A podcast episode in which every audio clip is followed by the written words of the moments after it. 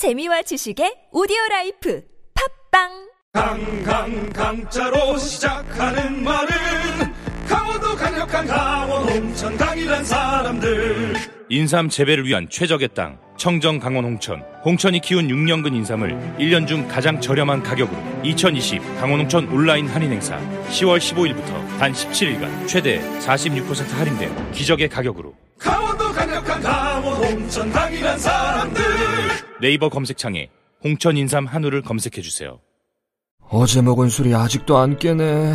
요즘 누가 숙취로 고생해 숙취 해소제가 얼마나 잘 나오는데 먹었거든. 그래도 이 모양이야. 자 요즘 핫하다는 모닝 혁명 모닝 혁명? 숙취 해소는 기본이고 건강에 좋다는 노니가 들어있어 다음날 아침도 문제 없어 국내 기술로 개발된 제품이라 믿을 수 있다고 이제부터 술자리에는 모닝 혁명 꼭 챙겨야겠네. 술자리가 있다면 두 알로 간편하게 물과 함께 꿀꺽 편안한 아침의 혁명. 모닝 혁명. 얘들아, TPOS 더맨 전기 면도기 구입했다며. 더맨 싸고 좋은 건 써봤으니 알 거다. 팁 하나 더 줄게. TPOS에는 무선 청소기가 있다. TPOS 디제로 D2. 이런 가성비 여태 없었던 물건이다. 차량 청소할 땐 무조건 디제로 D2 무선 청소기다. 또한 집안 구석구석 안 쓰이는 곳이 없다. 무선이라 한 손에 잡고 흡입력은 물론 가격도 착하지. TPOS 더맨으로 면도하고 디제로 D2로 자동차랑 집안 깔끔하게 청소해봐. 자기 관리에는 TPOS만한 물건이 없다. 검색창에 TPOS 더맨 디제로 D2 꼭 검색해라.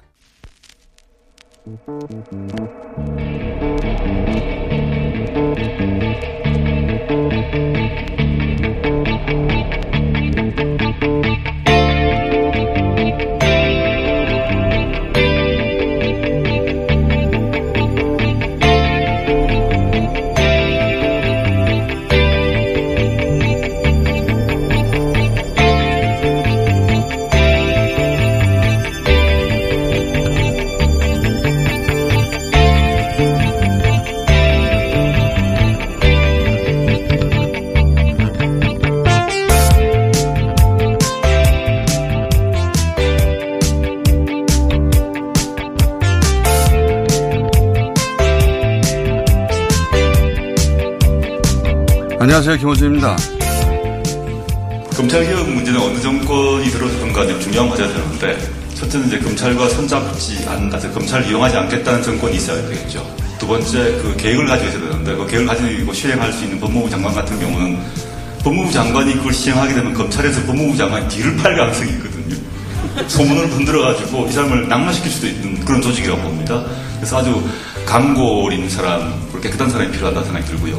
그 다음에 정권 초반에 하지 않으면 절대 안 된다고 봅니다.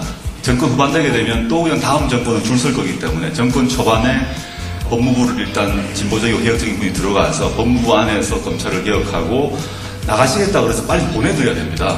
집단 항명을 하셔서 사표를 제출하면 다 받으면 됩니다. 그냥. 2011년 12월 어느 날 그러니까 9년 전 조국 당시 교수가 한 토크 콘서트에서 한 말입니다. 검찰 개혁을 시도하는 법무부 장관 뒤를 팔 것이고 낙마시키려 할 것이다. 항명하면 사표를 받으면 된다. 이 정도면 거의 예언이죠. 댓글로 추미애 장관 비판에 참여한 검사가 200여 명이 넘는다고 하는데 어떤 조직이든 오래된 체질과 익숙한 규칙을 바꾸려는 시도는 그 조직원들을 불편하게 만들기 마련입니다. 그런 분들은 안 불편한 길을 가시면 됩니다. 사표 대환영. 김호준 생각이었습니다.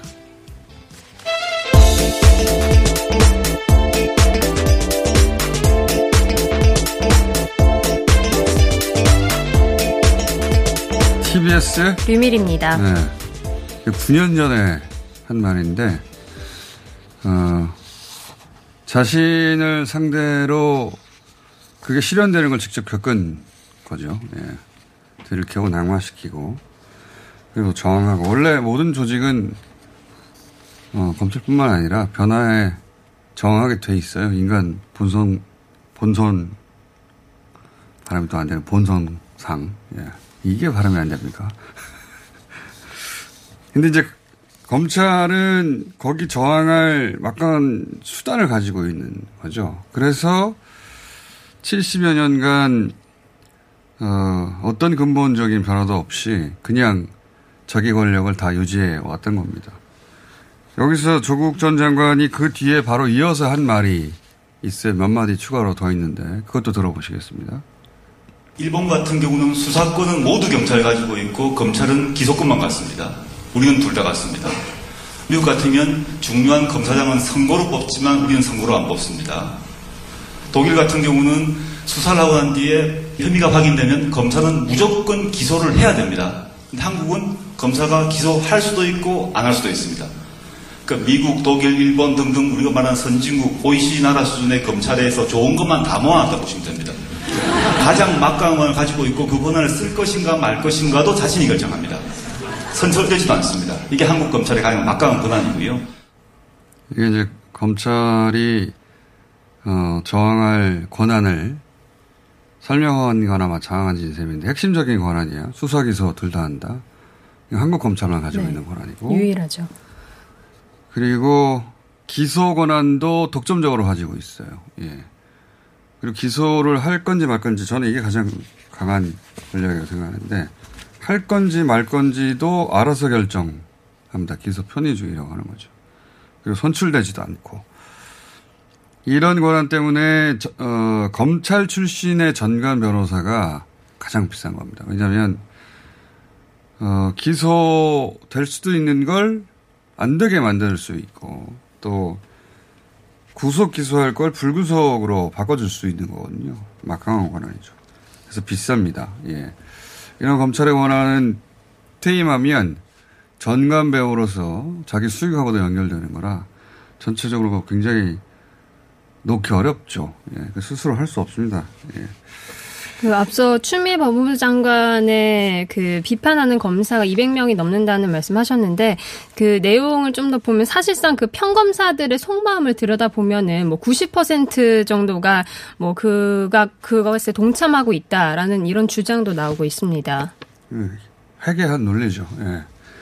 이런 주장이 왜 나왔냐면 어, 추장관 비판글에 댓글을 단 검사가 한 200 몇십 명 정도 네. 된다. 이걸 이제 그냥 300명이라고 말하는 것이고 물론 그 200 몇십 명이라는 게 200 몇십 개의 댓글을 의미하는 겁니다. 한 사람이 다 쓸 수도 있는 거고 한 사람이 여러 개 쓸 수도 있는 거니까 그 숫자는 줄어들겠죠. 200 몇십 명보다는. 근데 이제 그게 다 개별 댓글이라 하더라도 전체 검사가 2,200명 정도 되니까 한 10% 정도 네. 되는 숫자거든요. 근데 10% 댓글을 달았으면 90% 검사들이 동참한 것과 마찬가지라는 논 듣도 보도 못한 희한한 논리를 네, 10%가 주장하면- 90%가 예, 주장하면 그렇죠. 그걸 기사 제목으로 써주는 거예요. 예. 이런 기사 제목으로 써주는 이유는 검찰이 정권에 저항한다. 정권이 콩가루다. 뭐 이런 인상을 주려는 기사들인 거죠. 그래서 이게 더 어려운 겁니다. 언론까지. 법조기자들이 다, 다라고 할 수는 없지만 대부분 친 검사 성향이거든요. 그리고 거꾸로 그래서 더더욱 적당히 타협하면 안 된다. 그냥 그대로 똑같이 계속 굴러갈 거예요. 자, 이야기는 잠시 후에 또 자세히 하기로 하고요. 네, 코로나 먼저 잠깐 짚고 넘어가 보겠습니다. 어, 유럽에서 확산세가 계속, 계속 그 심각성이 이어지고 있는데요. 프랑스 같은 경우는 계속해서 4, 5만 명 수준의 확진자가 나오고 있고, 어, 이 스위스 같은 경우도 인구에 대비하면 많이 나오고 있는 상황입니다. 2만 2천 명의 확진자가 지금 나오고 있습니다. 전체적으로 다 심각한데 인구 대비로 보자면 스위스가 가장 눈에 띄어요. 네. 현재는. 왜냐하면 2만 2천 명이면 스위스 인구가 800만이거든요. 우리나라로 환산해 보면 우리나라에서 하루 15만 명 정도 나오는 숫자니까 어마어마한 확진자 숫자가 나오는 겁니다. 자, 유럽 상황 그렇고요. 국내는요? 네, 해외 유입을 제외한 국내 발생 확진자 수로는 어제 어, 79명이 나왔습니다. 전주에 비하면은 조금 줄어든 수치인데요. 어, 지난주 94명이었거든요, 월요일에. 그리고 화요일이 72명이었는데, 오늘 예상치로는 한 50명대, 60명 그 사이가 되지 않을까라고 어, 추측을 해볼 수 있습니다. 지난주보다 약간 줄어드는 추세네요. 네. 그리고 또 수도권에 이어서 다른 이제 지방에 있는 지자체에서도 요양병원 전수조사가 어, 진행이 됩니다. 현재 뭐 서울과 부산, 충남에서만 이제 요 전수조사로 20명의 확진자가 나왔습니다. 알겠습니다. 다음 뉴스는요. 네, 전직 대통령이죠 이명박 씨가 어제 어, 동부구치소에 다시 수감됐습니다. 뭐 그동안 관련 혐의를 은폐하고 처벌하지 않았던 검찰과 특검도 책임을 져야 한다는 목소리가 나오고 있습니다. 그런 얘기 앞으로 계속 나오겠죠.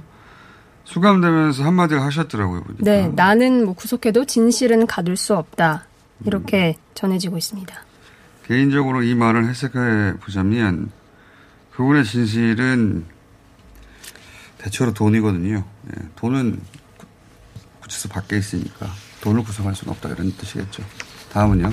네, 김종인 국민의힘 비대위원장이 그 내년 보궐선거를 앞두고 후보 찾기에 나서고 있습니다. 어, 전 현직 중진 의원들을 만나면서 출마 의사를 묻기도 하고 또 경선 방식에 대해서 논의를 하고 있다고 합니다. 이제 국감이 끝났고 예, 올해 주요한 정치 일정은 예산밖에 남지 않았기 때문에 사실은 정치권은 이제 다들 내년 보궐선거로 모든 것이 이동했어요. 네. 여야 모두 마찬가지고 네. 야권에서 먼저 이제 어, 출마설이 놔두는 분들 뭐 전직으로는 오세훈, 김성태, 김용태, 나경원, 이혜원 이런 분들이 참석하고 현직으로는 권영세, 박진, 정양석, 송원석 이런 분들이 참석했다고 네. 하니까 이거는 아마 어, 서울시장 선거의 후보로 나설 잠재적인 후보군들을 만난 거겠죠. 그래서 이제 언론에 보도가 된 거고요. 여당도 얘기가 나오겠죠. 다음은요. 네, 더불어민주당을 탈당한 금태섭 전 의원이 국민의힘 초선 의원들 모임에 어, 오는 18일에 강연자로 나선다고 합니다. 이 여당에서 탈당한 분이니까 언론이 이제 스포트라이트를 붙이는 건 당연하죠. 왜냐하면 집권 여당에서 탈당하는 경우는 드물기 때문에. 예. 그리고 또 한편으로는 그래야 또 여당의 어떤 어, 분열 이미지를 부각시킬 수 있으니까 뉴스성이 있죠. 네. 그래서 언론이 보도되는 것 같고. 야당에서 그 점을 당연히 활용하고 싶어 하니까 또 본인도 자신의 정치적 효용 가치를 높이고 그래서 웬일이니까 이런 게 보도되는 거라고 봅니다. 다만 이길 수 있는 법을 강행한다고 하는데 선거 이기는 법 그런 거 알았으면 본인이 경선에서 이겼겠죠. 자 다음은요. 네, 이제 오늘 오후 우리 시간으로 오늘 오후부터 이제 미국 대선이 시작되는데 트럼프 대통령이 선거일 이후에 개표를 하게 되는 것에 대해서는 소송을 제기하겠다라고 이제 밝혔습니다. 뭐 경합주에서 대선일 이후에 우편 투표를 받아들이는 것을 이제 대법원이 허용하자 반발한 것이다라는 보도가 나오고 있습니다. 이게 이제 미 대선은 4년에 한 번씩 있고 그때마다 언론들이 다들 설명하는데 또 잊어버리게 되잖아요. 좀 이상한 선거 제도라 남은 시간 동안 그걸 잠깐 설명하자면 왜냐하면 내일은 아마도 하루 종일 이 얘기를 하게 될 네. 것 같은데 미국에 50개 주죠.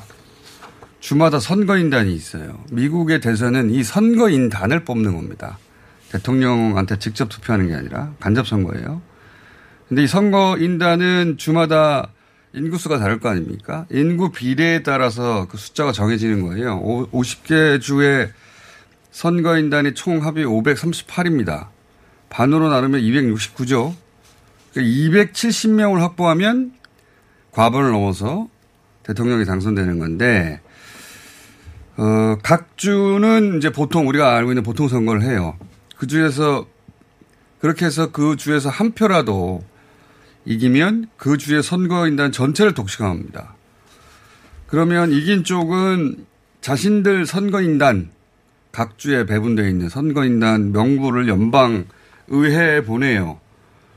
그러면 그 선거인단 명부를 먼저 받고 시간이 지나서 그 선거인단이 나중에 워싱턴에 직접 모여서 투표를 해서 어, 절차를 완성하는 겁니다. 그러니까 선거인단을 먼저 뽑고 명부를 워싱턴에 보내고 나중에 진짜 선거인단이 모여서 어, 절차를 완성하는 건데 어, 선거인단을 더 많이 확보하면 270명을 넘게 확보하면 이기는 거잖아요. 그때 대통령을 직접 뽑지는 않지만 선거인단을 선거인단을 뽑게 되는 당일날 그러니까 270명이 사실상 결정이 넘는 쪽이 어 대통령을 더 많이 뽑, 그, 어, 또 대통령에 투표하는 선거인단을 더 많이 뽑아서 이기는 거니까 워싱턴에 선거인단이 모이는 건 사실상 요식행위거든요. 네. 이렇게 된 이유는 미국이 이제 땅덩어리가 엄청나게 크잖아요. 13개 주로 시작했거든요. 이민자들이 차례차례 모이면서 지금은 50개 주가 됐, 죠 그러니까 각 주는 그때마다 법을 따로 만듭니다. 선거제도도 다 다르고. 근데 만약에 단순히 인구수로만 대통령을 뽑는다. 그러면 예를 들어서 인구수가 가장 많은 게 캘리포니아 주거든요. 한 4천만 명 정도 돼요. 가장 적은 게 와이오밍 주인데 50만 명대입니다. 인구가 거의 80배 가까이 차이 나는 거예요. 그러면 와이오밍 주의 주민들은 아무리 투표를 해봐야 자기들이 대선에 미친 영향이 거의 미미해지는 거죠. 독립된 각 주의 권한이 있는 건데 그래서 어, 각 주의 권한이 인구수 비례만큼 줄지 않도록 거꾸로 각 주마다 무조건 두 명의 상원 의원을 둡니다. 그래서 미국의 상원 의원은 100명인 거예요. 50 곱하기 2에서. 그럼에도 불구하고 인구 비례도 따져야 되잖아요. 하원 의원을 인구 비례에 따라 숫자를 정해줘요. 그래서 그 선거인단은 하원 의원의 숫자만큼 어, 숫자만큼 배정이 돼요.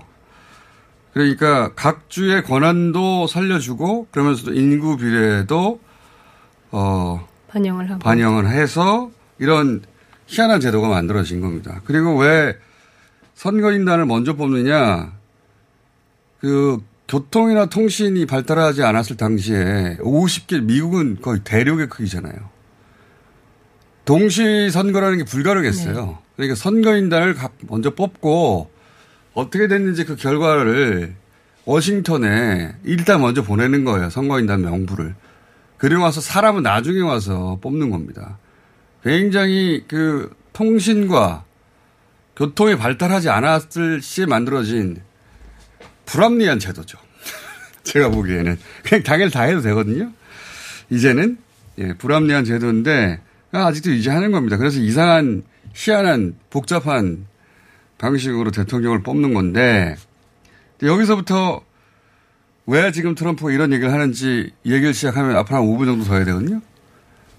그 얘기는 내일 마저 하도록 하죠. 미국의 선거제도가 왜 이렇게 복잡하게 만들어졌는지 언론에 설명해주면 금방 이해가 갈 텐데 옛날 제도예요. 예. 봉화 올리던 시대에 지금 이렇게 안 해도 되거든요. 그렇게 이렇게 합니다. 그냥 이렇게 하는 거고 한 번도 바뀐 적이 없어요. 아주 작은 규칙들을 빼놓고는. 그러니까 200년 전의 기본적인 제도를 가지고 지금도 운영하고 있는데 그 제도에 구멍이 많아요. 그 구멍을 트럼프 대통령이 지금 유, 이용하려고 하는 겁니다. 그리고 이용 가능성이 있어요. 네, 그 자세한 얘기 내일 나눠보도록 하겠습니다. 여기까지 하겠습니다. TBS의 류밀이었습니다.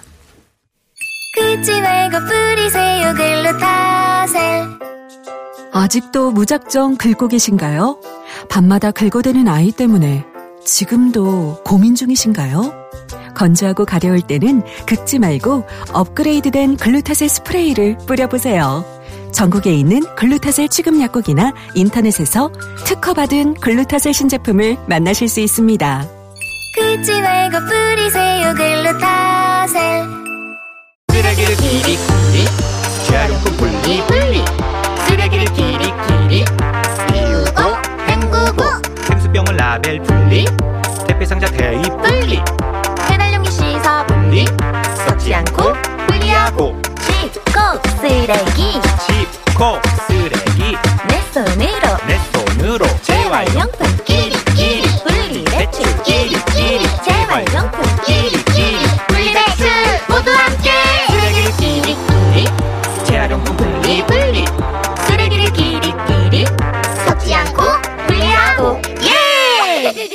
이 캠페인은 TBS와 서울특별시가 함께합니다. 독수리 형제는 지구를 지키고 내 여자는 내가 지킨다. 다섯 달의 완벽한 설계. 하나면 충분해. 코엔자임, 오메가, 루테인, 히알루론산, 여성 바이타민, 여성을 위한 여성에 의한 하루 한 번 다섯 알의 완벽한 설계. 하나면 충분해. 여성, 과거는 바꿀 수 없지만 미래는 바꿀 수 있으니까. 검색창에 하나면 흥분해. 어, sorry. 하나면 충분해. 오빠, 그거 아세요? 코어업을 사면 숙취해소제를 준대요. 코어업은 면역력과 활력이 한 번에 들어있잖아. 거기에 숙취 해소까지? 코어업은 페루산마카의 아연 그리고 멀티비타민까지 한 번에 들어있잖아요. 거기에 인정받은 건강기능식품이라 믿고 먹을 수 있어요. 하루 900원도 안 되는 가격에 그걸 다 챙겨준다고? 재구매가 많을 수밖에 없겠어. 면역력과 활력을 한 번에 구매하신 모든 분께 숙취 해소제를 드립니다. 검색창에 코어업 검색하세요. 출근길 순사 김어준의 뉴스 공장.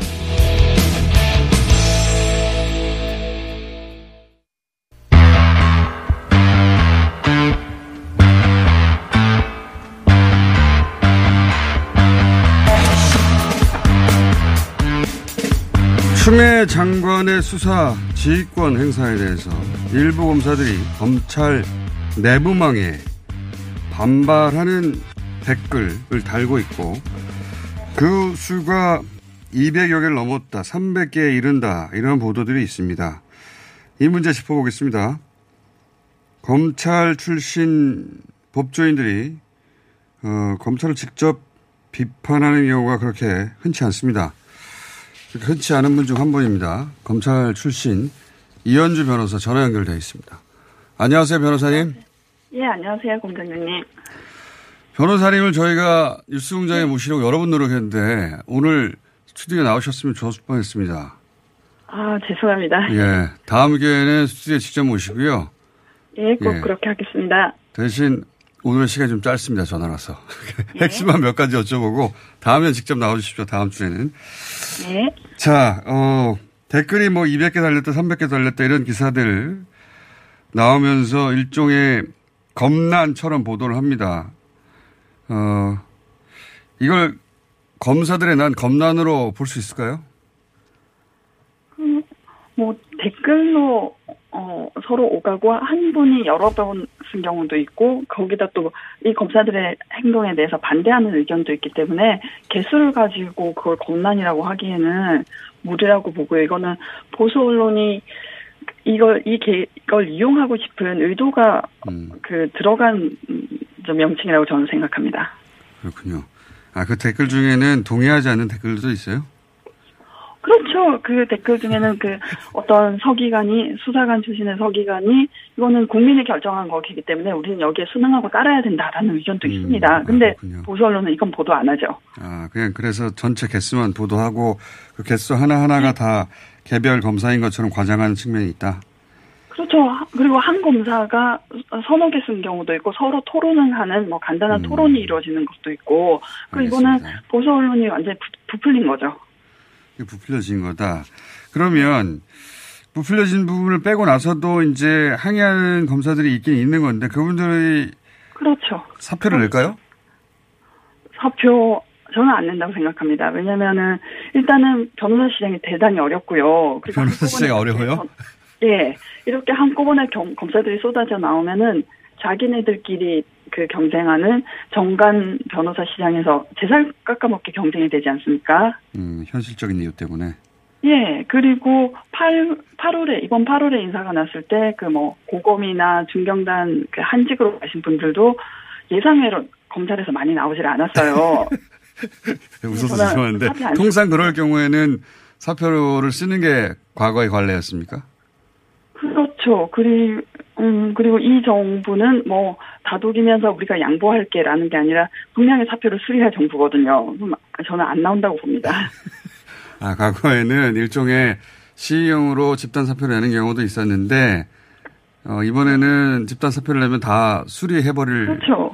테니까 그런 제스처도 취하지 않을 것이고 지금 시장 상황도 어려워서 아마 사표는 안 낼 것이라고 예상을 하시는 거고.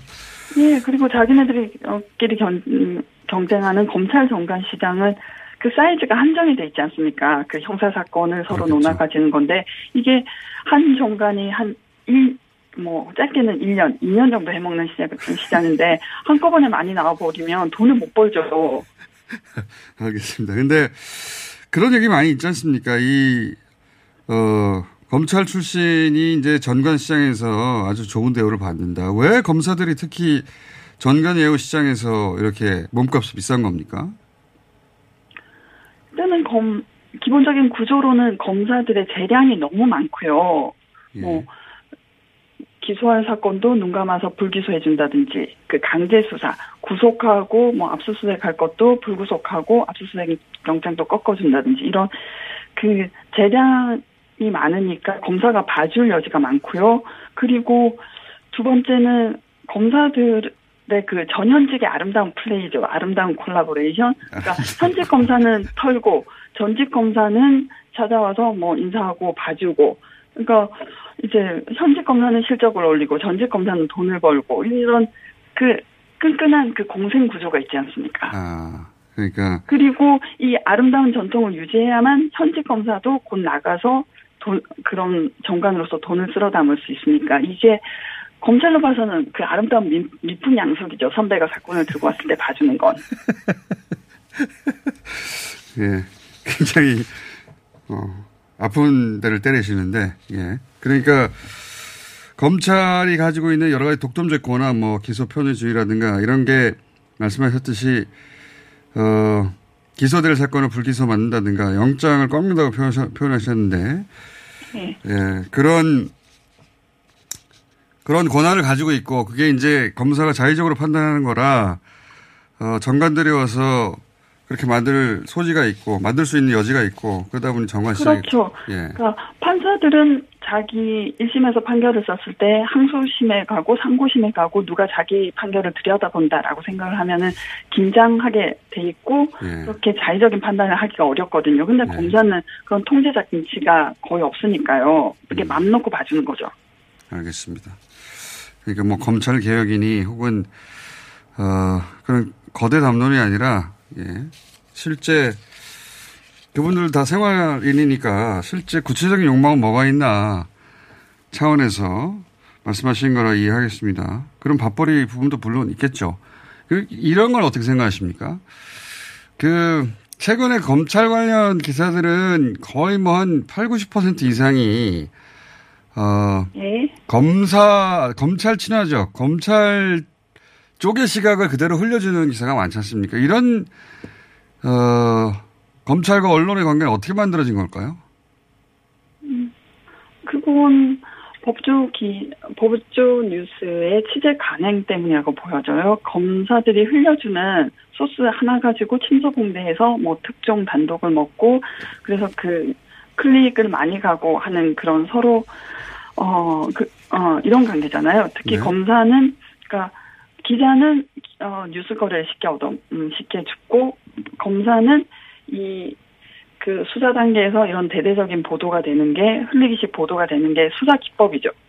아, 그러니까 여론 재판이 되도록 유도를 해서 뭐 그러면은 영장도 쉽게 나오고 법원에 가서 판사도 음 사실 심리적 압박을 받거든, 받거든요. 이렇게 대대적으로 융단 폭격식 보도가 된 사건에는 그 판사도 뭐 이 사건에 대한 선입견을 가지고 들어가게 되죠. 그러니까 서로 공생해온 이런 관계가 어 검찰하고 정권에 뭐 갈등이 생겼을 때도 검사에게 유리한 보도를 해주게 돼 있는 거죠. 그렇게 만들어진 생태이다. 그, 한 가지만 더 여쭤보겠습니다. 저희가, 어, 시간이 10분밖에 준비가 안 돼서, 스튜디오에 나오시면 저희가 길게 따로 마련할 테니까 시간 한번 마련해 주시고요. 한 가지만 더 여쭤보겠습니다. 이제 검사들은 댓글 뭐 200여 개, 300여 개로 그렇게 이제 의사표시를 했다면, 어, 그런 상황을 지켜보던 일반 국민들이 이제 청와대 청원을 또 했어요. 한, 현재까지 네. 35만 명, 40만 명을 향해 가고 있다고 하는데, 이제 사표 받으라는 거죠, 이 청원은. 예. 그, 이 상황에 대해서는 전직 검찰로서는 어떻게 보십니까? 음, 우리 검사님들이 민주주의의 원리에 대한 인식이 없어요.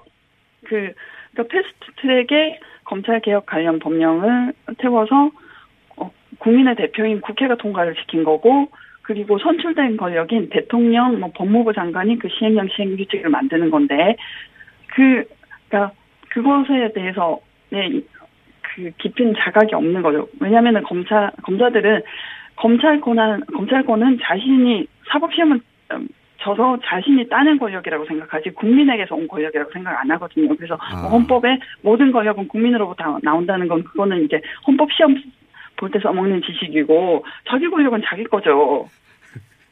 그러니까 자기를 위해서 쓰는 거잖아요.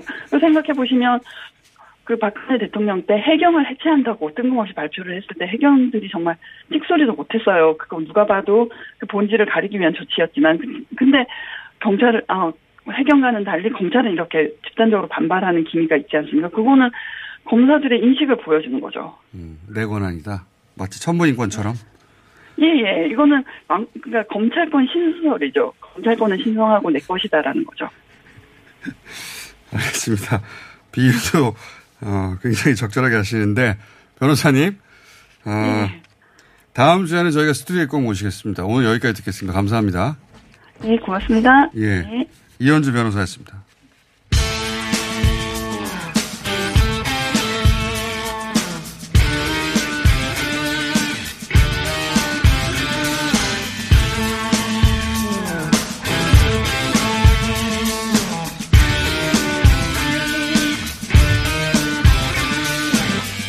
자, 어제 이어서, 예, 어, 여론을 통해서, 어, 향후의 정치 지형을 좀 짚어보겠습니다. 리얼미터 이택수 대표 나오셨고요. 네, 안녕하세요. 오피니언 라이브의 윤희웅 센터장 나오셨고요. 네, 안녕하십니까. 예, 원조 멤버죠. 인사이트 K의 배종찬 연구소장님 나오셨습니다. 안녕하십니까. 예. 소장님이 이제 우리가 쫓아낸 게 아니고 다른 방송에 네. 고정으로 와가지고 우리 시간하고 겹쳐서 못 오신 거예요, 그동안. 아닙니다. 아닙니다. 배신자라고 할 수 있죠. 아, 이런, 이런 일이 아닌데. 맞지 않습니까? 아니, 그게 아니라 오늘 이제 오후 2시에 있는 허리케인. 제가 고정이라 가지고. 네. 아니, 그게 아니고 월요일 날. 네. MBC에 고정으로 들어가셔가지고. 간결하게 하시죠. 저희 시간하고 겹쳐가지고. 거의 이제 준 연예인급입니다. 저희 그러니까요. 셋이 택시를 타면 저희 둘은 아무도 못 알아보는데 배 소장은 단번에 알아보. 적당히 하시죠. 자, 배신자 변호사 연구소장님 시간이 마침 안 겹쳐서 간신히 모실 수가 있었네요. 예, 고맙습니다. 박시영 대표는 또 다른 일에서 오늘 안 되시고. 자, 서울시장 얘기 좀 해보겠습니다. 어, 어제 그렇지 않아도 국민의힘에서 잠재적인 후보군들 어, 밥을 먹었다고 하는 게 크게 보도가 됐습니다. 어, 이 야권의 잠재적인 후보군들에 관한 조사가 있습니까, 현재? 여론조사가? 아직 나온 건 없습니다. 내부적으로들 돌려보지 않나요? 아마 오늘쯤 박시영 대표가 있는 윈지코리아에서 네. 발표를 한다는 것 같습니다. 아, 그래요? 네, 오늘이나 내일쯤 발표. 데이터가 있는 분이 오늘도 하필 빠졌네. 네. 나머지 분들은 부를 필요가 없는데. 근데 이제 저희도 조금 시간이 지나긴 했습니다만 한몇 달 전에 한 적은 있는데요. 이제 공개하지 못한 조사인데 대체로 이제 인지도가 높은 분들이 음. 지도가 높게 나왔습니다. 어 근데 이제 어제 김종인 비대위원장이 예, 인지도가 높은 분들을 만났죠. 뭐 나경원, 이해훈, 김용태 전 의원, 오세훈 전 시장도 만났고 또 권영세 박진 의원 등도 만났고 이 자리에 참여하지 이제 못한 김선동 전 사무총장, 지상욱 원장, 조은희 구청장, 윤희숙 의원, 오신환 전 의원 등등이 있는데 어, 구체적으로 말씀은 못 드리겠습니다만 아무튼 인지도가 높은 분들이 지도가 높게 나왔었습니다. 아, 우리가 이름을 많이 들어왔으면 들어봤을수록 그건 뭐 당연한 네. 당연한 거죠. 근데 그리고 여론조사가 지금 구체적으로 발표 안 되는 또 하나의 이유가 네. 양쪽 모두 이제 이 초점은 서울시장에 모아지고 있는 거 아니겠습니까? 보궐선거, 예. 중요한 건 이 당내의 후보의 역량보다는 이길 수 있느냐. 그건 가상 대결이 중요한 거죠. 그 상대성이 있는 거라 그래요. 예. 예. 상대 후보가 결정이 안 됐으니 이쪽 후보도 결정 안 돼. 그렇죠. 그런 면도 면도 있긴 한데 네. 첫 번째로는 오세, 어, 오세훈 전 시장 그리고 안철수 전 대표가 많이 거론되잖아요. 이분들은 대선으로 가겠다고 하는데도 계속 거론됩니다. 이분들이 그 후보가 됐을 경우에 경쟁력을 어떻게 여론조사 전문가로서 어떻게 보십니까? 당선 가능성 면에서 이제 어, 이분들이 지도가 높고 또 당선될 노- 확률이 높다고 보는 당내 예. 세력들이 분명히 있습니다. 그렇기 때문에 본인들은 나가려는 마음이 없는데 본인들은 대선을 계속 그렇죠. 얘기하는데 그래서 근데 지금 당내에서는 아무튼 이번에는 꼭 이겨야 된다. 뭐 이런 어 그래서 빅네임을. 내세우자. 네. 어 과거 어 지방 선거를 보면은 어뭐 양강 구도로 혹은 뭐 삼자 구도로 치러진 선거에서 대체로 국민의힘 계열에서는 많이 득표를 해봐야 40 7% 정도. 오세훈. 예, 오세훈 한명숙 두 후보가 붙었을 때가 47대 46.8, 음. 47.4 대 46.8 근소한 차이였었고요.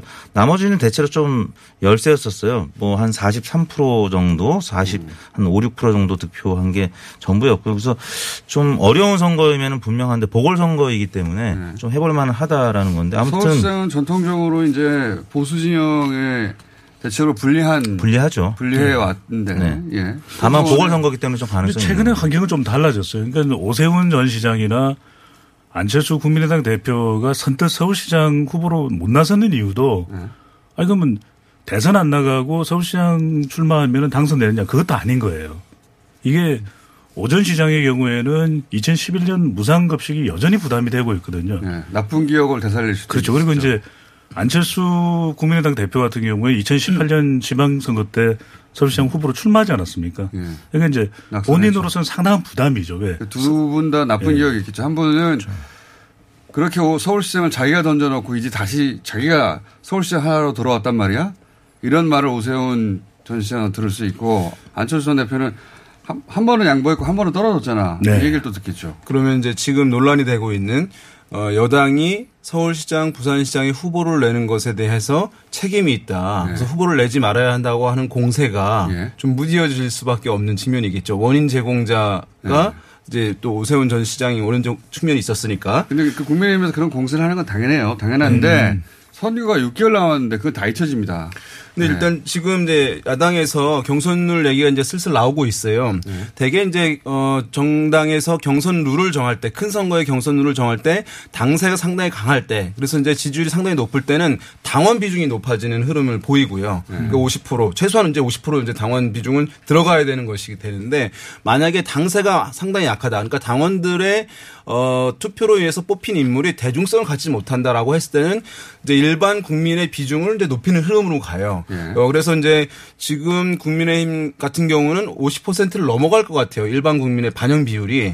그러니까 좀 지금 한 5대 5 정도로 돼 있는 상황인데 이것이 60% 지명도가 70%. 높은 사람이 유리하다. 예, 그렇게 되면 실제로 어, 사람들에게 이미 알려져 있는 인물이 수용도가 높을 수밖에 없는 절대적으로 유리한 센터장님은 수밖에 없어 요. 오세훈, 안철수 이런 분들이 나올 거라고 이제 보시고 계십니다. 왜냐하면 이제 서울시장 이제 위상이 워낙, 워낙 큰 것이고 지금 이제 심판론으로 가- 갖고 이제 야당 후보들이 나설 수밖에 없어요. 정권 심판론. 정권 심판론. 그러면 심판론 우리가 말을 할 때는 그 사람이 어, 어울리는 말을 해야지 대중에게 잘 먹히는 것이거든요. 참신한- 망할 정도로 빅네임이 나와야 된다. 이런 참신한 인물을 가- 데려놓고 심판론을 얘기하라고 하면 안 먹히는 것이거든요. 근데 배정찬 소장님은 네. 이분들은 안 나온다는 거 아닙니까?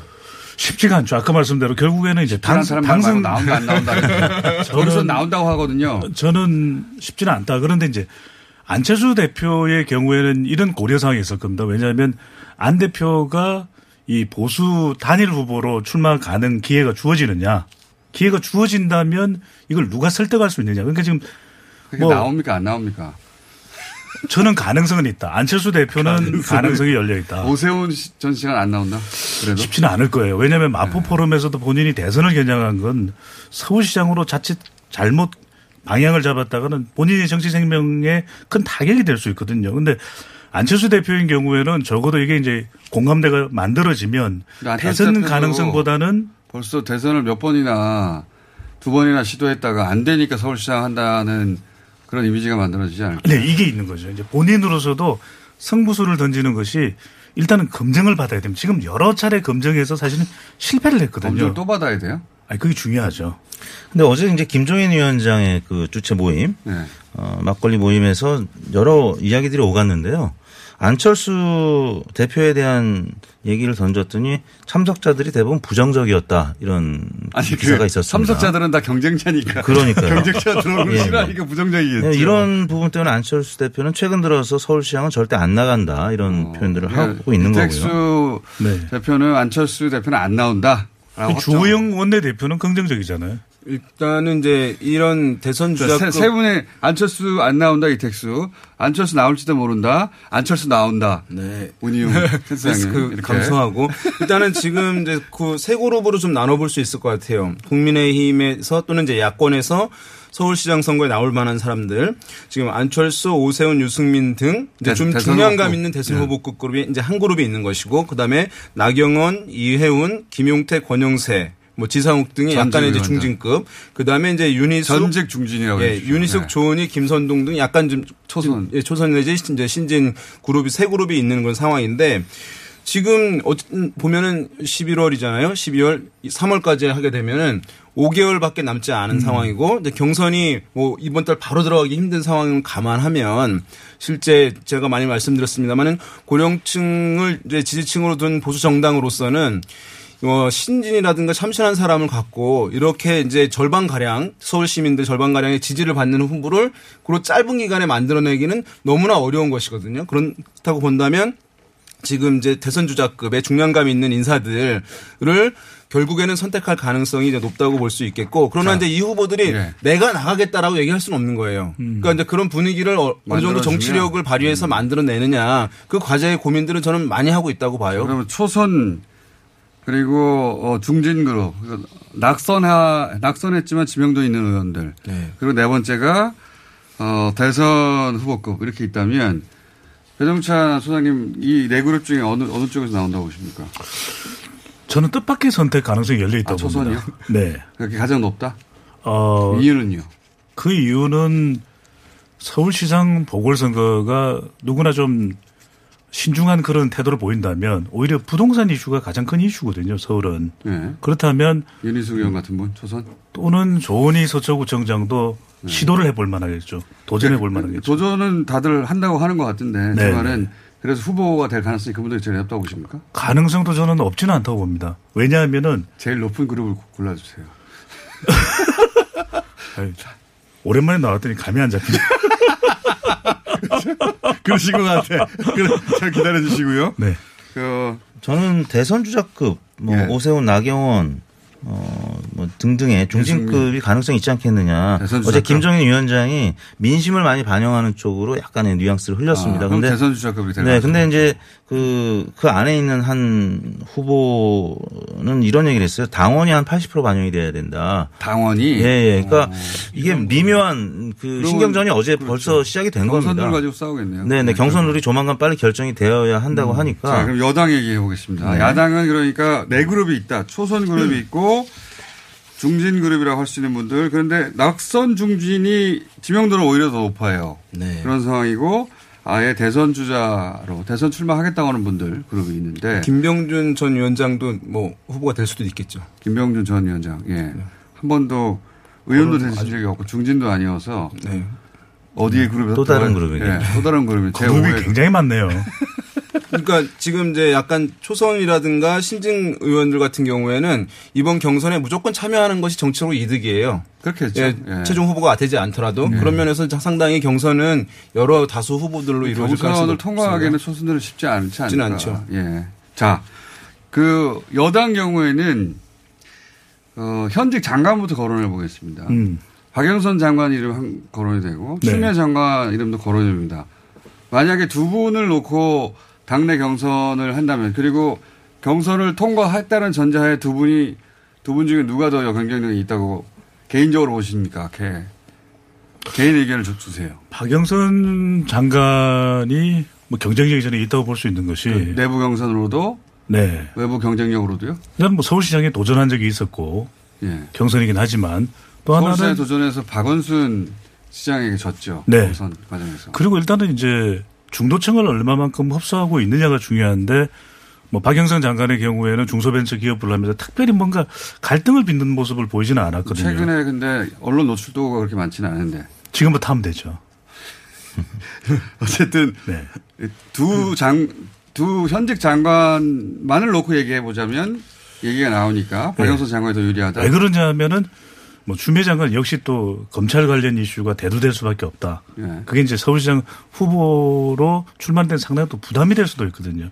이게 지지층을 결집하는 것은 장점이 되겠지만 그래서 오히려 조금 더 무게는 박영선 장관 쪽에 더 경쟁력이 생기지 않겠냐 이렇게 전망을 해봅니다. 일단 뭐 젠더 이슈로 치러지는 선거기 때문에 두 여성 후보 박영선 장관, 추미애 장관이 이제 다른 후보들에 비해서는 일단 1차 걸림돌 저는 먼저 이것이 선거에서는 중요한 쟁점이 되기는 어렵다고 보지만 이제 지금 초반에 어, 그런 논란들을 줄일 수 있는 우호적 환경을 갖고 있는 것이긴 한데 일단 우리가 선거에서 항상 나오는 후보들을 놓고 얘기할 때 정확하게 이제 두 명이 설명이 이제 만 들어맞는 것이 어, 추미애 장관의 당심.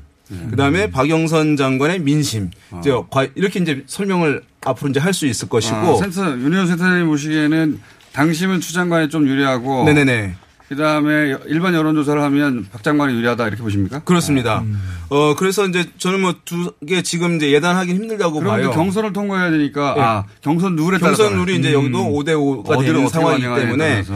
어 다만 여기서 이제 만약에 뭐 박주민 의원이라든가 이제 이런 약간 이제 문재인 대통령이 적극 지지층이 선호하는 인물이 나오게 되면 네. 추미애 장관의 표가 분산될 가능성이 이제 있는 것이니까 그런 구도가 일단 중요하다고 할 수 있겠고 아. 둘이 맞붙으면 어떻게 될지 모른다. 네, 그러면 둘 중에 이제 하나만 좀- 골라주세요. 그럼에도 불구하고 그래야 저희가 계속 모시면서 타박도 하기도 하고 제가 박 장관을 했으니까 윤 센터장은 추 장관을 해야 되겠네요. 다만 이제 추미애 장관, 박영선 장관 같은 경우에는 일단은 어 뭐 경제를 이제 장착한 거잖아요. 과거의 사법 네. 개혁에서 선- 저는 이제 이전보다는 경쟁력 강화됐다고 보이긴 합니다. 아, 확장성이 더 있다. 예.